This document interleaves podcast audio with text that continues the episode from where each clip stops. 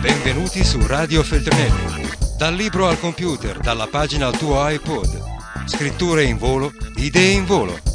Oggi per te. Scuola elementare di scrittura emiliana, il podcast di Paolo Nori. L'altro giorno ho scritto la nota finale del romanzo che sto scrivendo, mi, che si intitola L'Italia come il Milan, e mi piaceva leggerla per il podcast.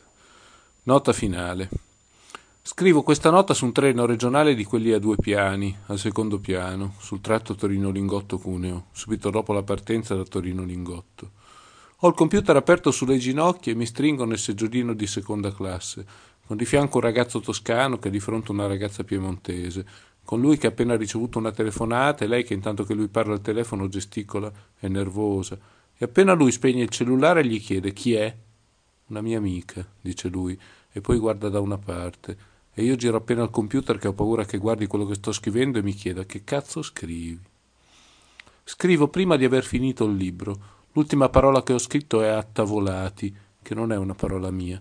E scrivo adesso per fermare un'impressione che mi è venuta qualche giorno fa, l'impressione di avere capito esattamente il rapporto del libro col titolo. Mi ero segnato anche delle cose: campionato, Italia, figlio di puttana, ribaltamento, storia, cronaca, Veltroni, Sciascia, Stalin.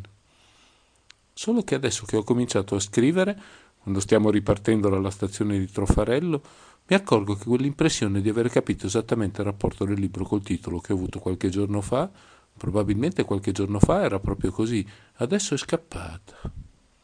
Succede così anche con le persone.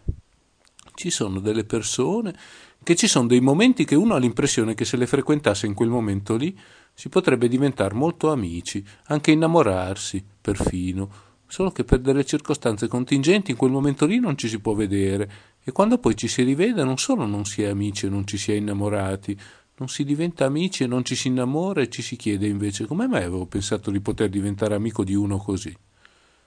I due vicino a me si toccano le dita, poi si ritraggono. Lei fa la spiritosa ma si vede che è debole. A lui di quello che scrivo non gliene frega niente. Allora adesso, arrivati a Villa Stellone, io lo so perché il libro si intitola così, ma se provassi a scriverlo ne darei una spiegazione vaga e contorta, mi sembra. Allora meglio non spiegare niente. Tanto capiscono quelli che il libro l'hanno preso per il suo verso, e quelli che non l'hanno preso per il suo verso non capirebbero neanche a spiegargli tutto per filo e per segno.